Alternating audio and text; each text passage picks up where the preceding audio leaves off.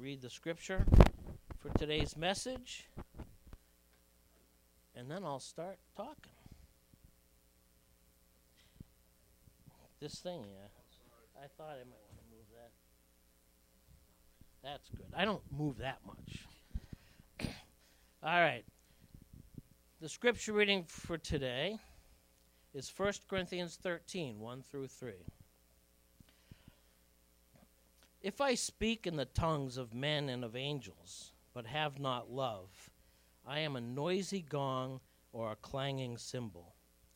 And if I have prophetic powers and understand all mysteries and all knowledge, and if I have all faith so as to remove mountains, but have not love, I am nothing. If I give away all that I have, and if I deliver up my body to be burned, but have not love, I gain nothing.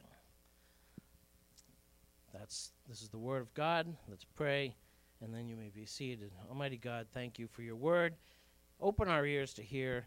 Uh, be with me as I speak. Let, let the words I speak be the words that you want uh, to come out, and just uh, guard my voice so that uh, everyone will be able to, to hear adequately. We just thank you for your grace and mercy and your presence with us. In Jesus' name, amen. Let's see. I do want to pray also for um, for Kyle. As I, I don't know if he have, he didn't really make the announcement. He's on a training trip, you know. So we want to pray that he is really getting a lot out of that and that he's getting some great coaching. And I want to lift up. I've just heard that some friends that some of you may know, uh, John and Kathy Hanrahan uh, Kathy is um,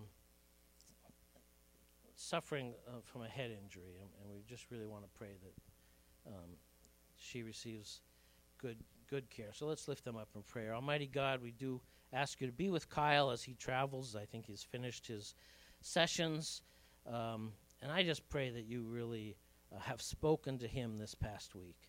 That you've given him some great counsel and and helped him to see you in new ways, himself in new ways, and even his church, your church, in new ways. So we thank you for him and for the opportunity that, that he's had. And we want to lift up Kathy Hanrahan and just ask God that you would give doctors wisdom, provide treatment, and your miraculous healing hand in, in her life. Be with John as he helps to, to just care for her. And we thank you for their friendship over the years. Amen. All right. We are on the last of our key values series. Um, these are the, the, the key thoughts, values, principles that we want to keep in mind, you know, not just for a week or two, but for the foreseeable future, because they aren't the inventions of man. They are, we believe, in, in alignment with the Word of God and, and what God would have us uh, how he would have us live our lives and conduct our, our church. And, uh, and, and these are things you you will continue to hear about even after these five messages where we've tried to give you a little bit more depth. Now, I thought the right thing to do would be to have like a bingo card with all the five things in it. And over the next couple of months, as we mention it, the first person who captures all five, you know, says bingo and, and gets an award. I, you know, I thought that would really help keep you. No, I got shot down. You know, Kyle, Kyle and Mark thought that didn't pass the uh, the uh, s- sincere connection test. I don't know. It's you know one of those values. No, Joe, that's not going to work. So you can see that these do work. They they help us make wise decisions but you never know. Keep keep your ears t- tuned. You might you might hear something. So number five in our series is compassionate mission.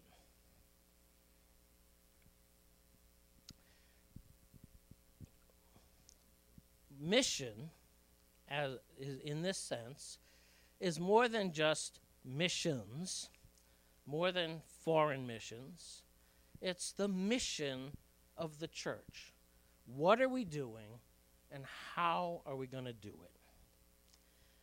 The mission of the church is pretty easy to point to in Scripture.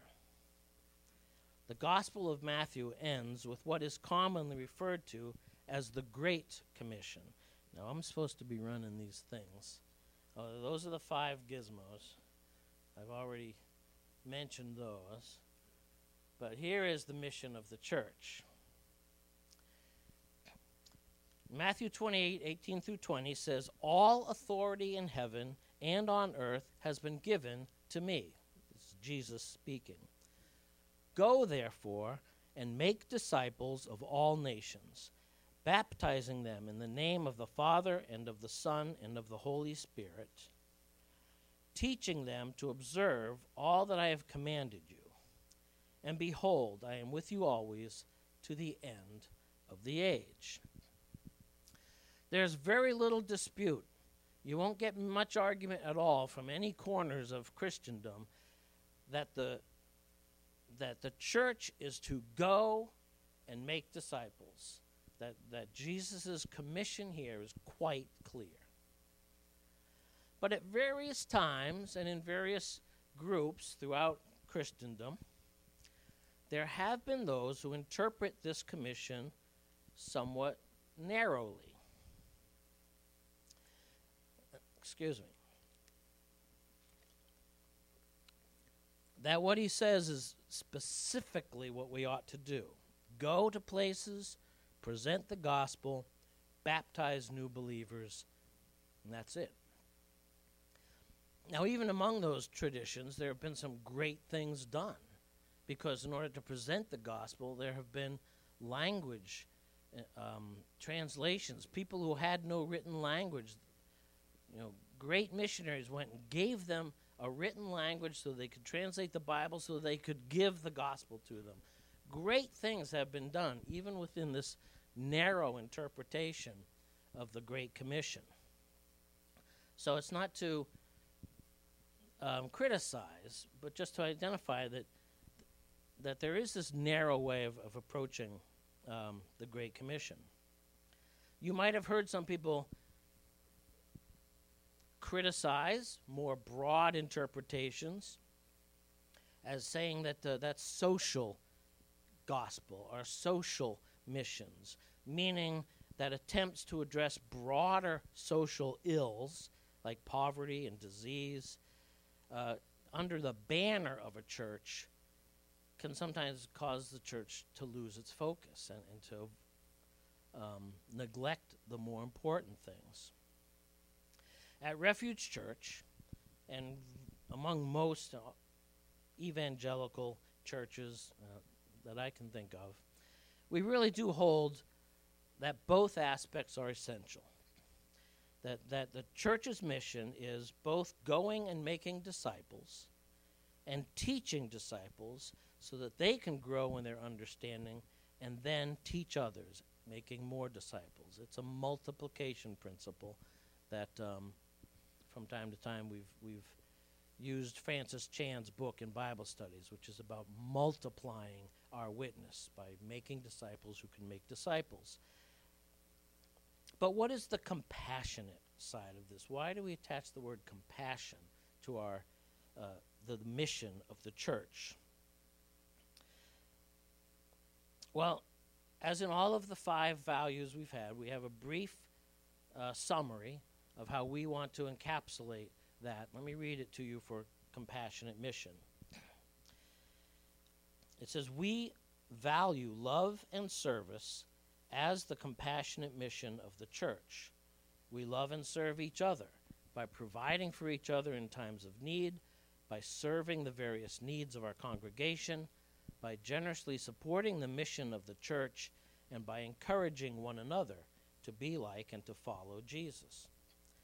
We value love and service to our neighbors and our guests by hospitality, modeling grace with joy, welcoming them without bias into our homes and church, and serving with words and deeds. And we love and serve our world by going out into it with the good news of Jesus. This we do by sending individuals, by planting churches, and through global partnerships. So we, we want to talk about missions in those three categories. We have a mission within this group right here, within the members of, of Refuge Church and our regular attendees. We have a mission to our local community, and we have a worldwide mission.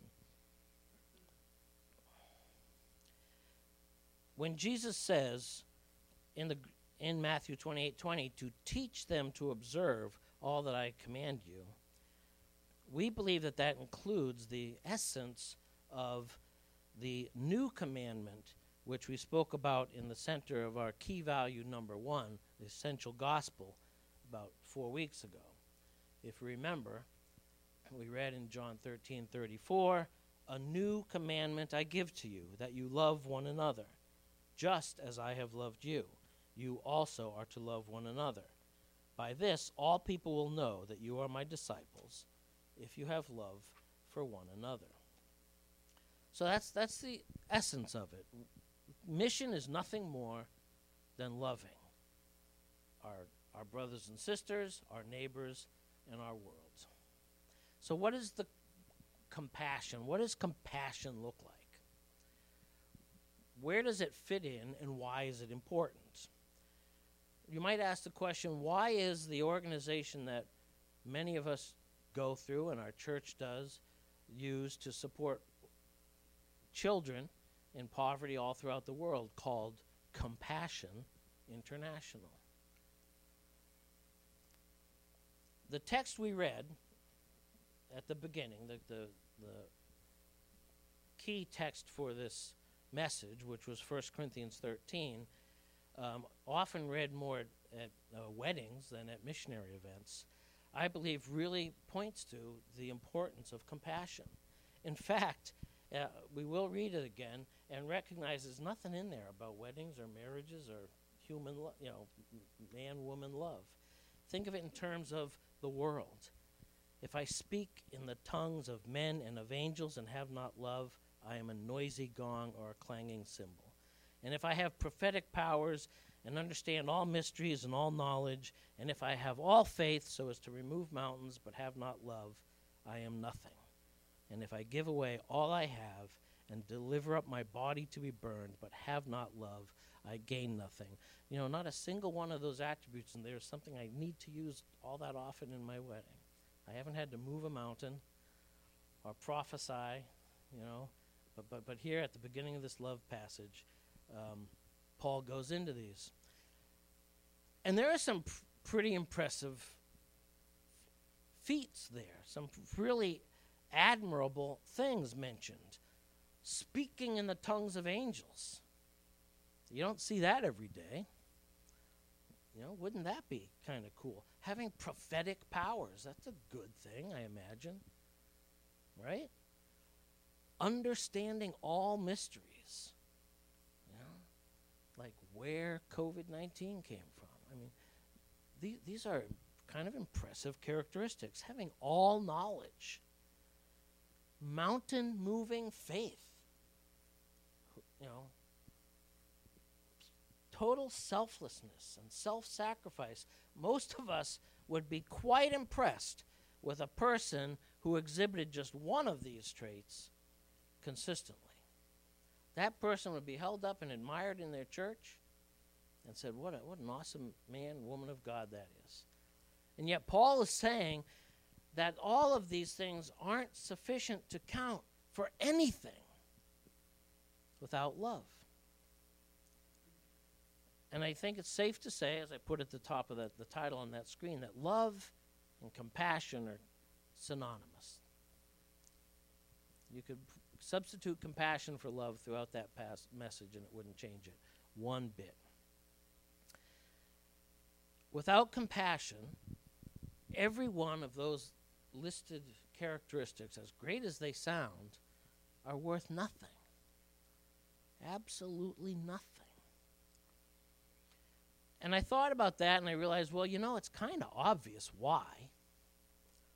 It's not too hard to understand if you just ask one question.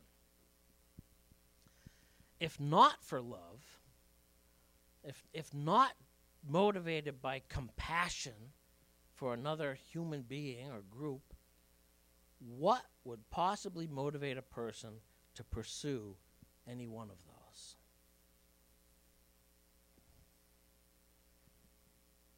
Remember, um, back on the, the, the first message on Essential Gospel, we read this verse For by grace you have been saved through faith, and this is not your own doing, it is the gift of God not a result of works, so that no one may boast.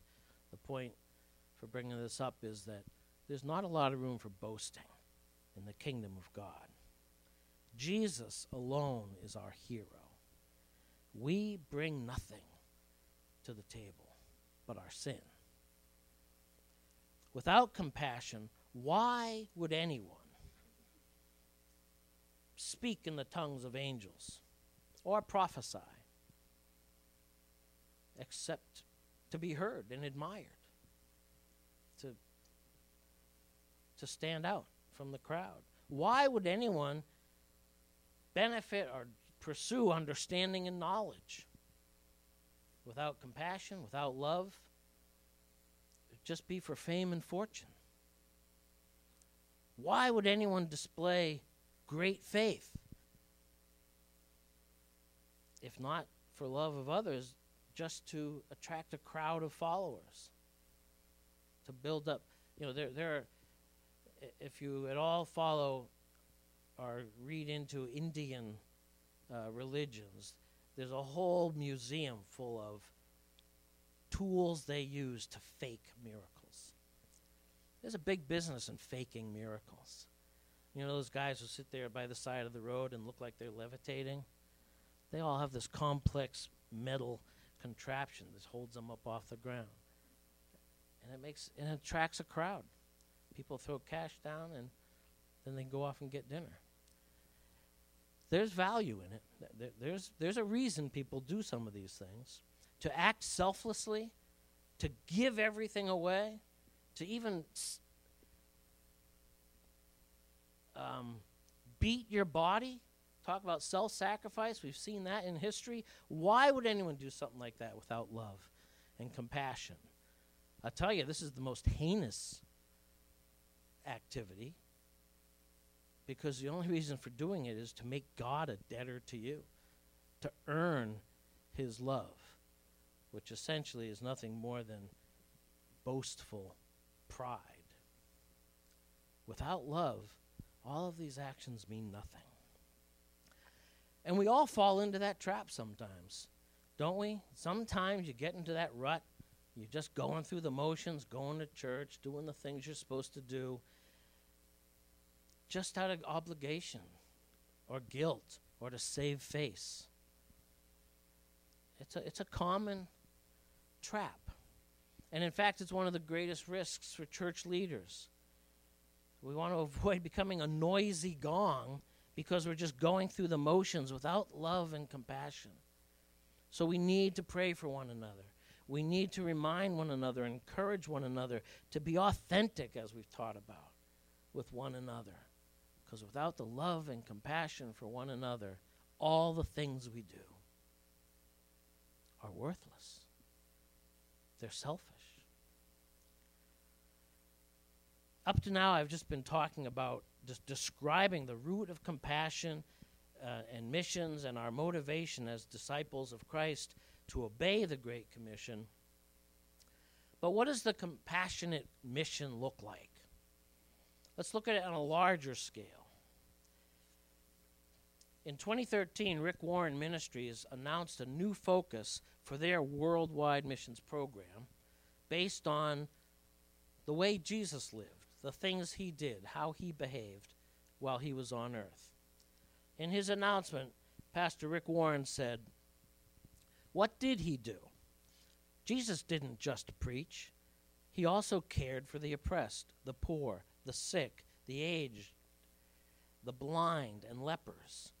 He cared about the mentally ill, the orphan, the widow, the imprisoned, and the homeless.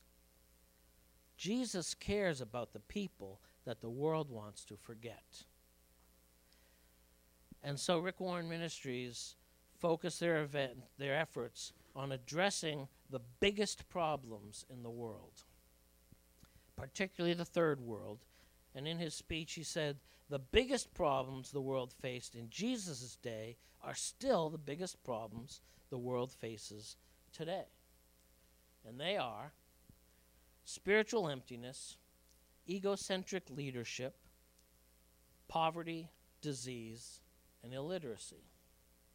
Now, he called these the, f- five global giants based on the sermon he gave to underscore this was David, you know, uh, killing Goliath, you know, uh, overcoming a great giant as, with God's grace, right?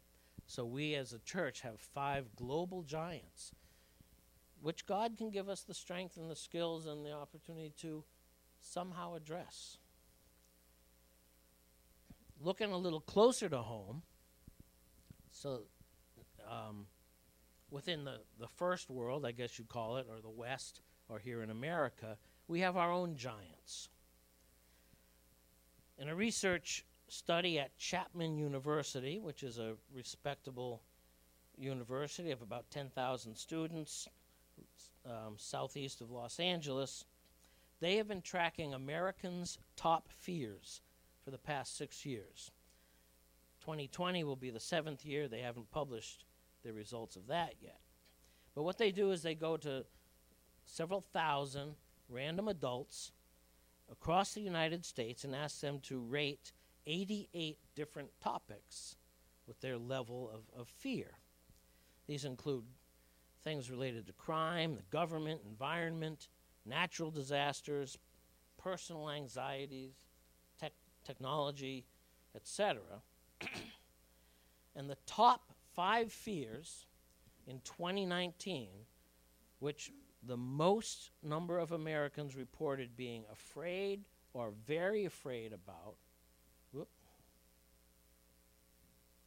Come on, just one press. Are these. Corrupt government officials, which sounds a lot like the, uh, the, the, the one of the global giants, pollution, a loved one becoming ill or dying, cyber terrorism, that's new, climate change, and I think by the end of 2020 we may see another one attacking the top levels of, of fear in America, which might be a global pandemic. So why do I bring up all these these statistics and and facts? These aren't new. You could almost could have guessed some of these yourselves. We all know we got problems. Jesus said, In this world you will have trouble. And we can read in Proverbs that as the sparks fly upward, so is man born unto trouble. That's nothing new. And the big question then is how do we begin to solve worldwide problems, such as the five global giants or Americans' top fears? Is the ultra conservative or the fundamentalist, I don't know what the right label would be to give that group, but are they correct in saying that if we try, we'll just get bogged down in social missions? And neglect the truly important matter of men's souls? I mean, these are daunting problems. I don't know how to begin addressing any of these. But I think we can begin to get a perspective on these in the letter of James. James 2 14 through 17, a passage which some of you might be familiar with says, What good is it, my brothers, if someone says he has faith but does not have works? Can that faith save him? If a brother or sister is poorly clothed and lacking in daily food, and one of you says to them, Go in peace, be warmed and filled, without giving them the things needed for the body, what good is that? So also faith by itself, if it does not have works, is dead. What's important here, beyond the initial theological question of, oh my goodness, you know, what are we saved by faith or works? We'll leave that to the, the broader discussions. But look at this amazing example that James interjects into the middle of this discussion. James is not talking about solving world hunger He's using the example of one hungry sister and the uselessness of saying, Go in peace. The important thing here is to feed this brother, feed this sister before pronouncing a blessing. Instead of saying faith without works is dead, we could almost say our gospel message without gospel action is dead. And you might say, well, that's a little harsh, isn't it, Joe? Maybe.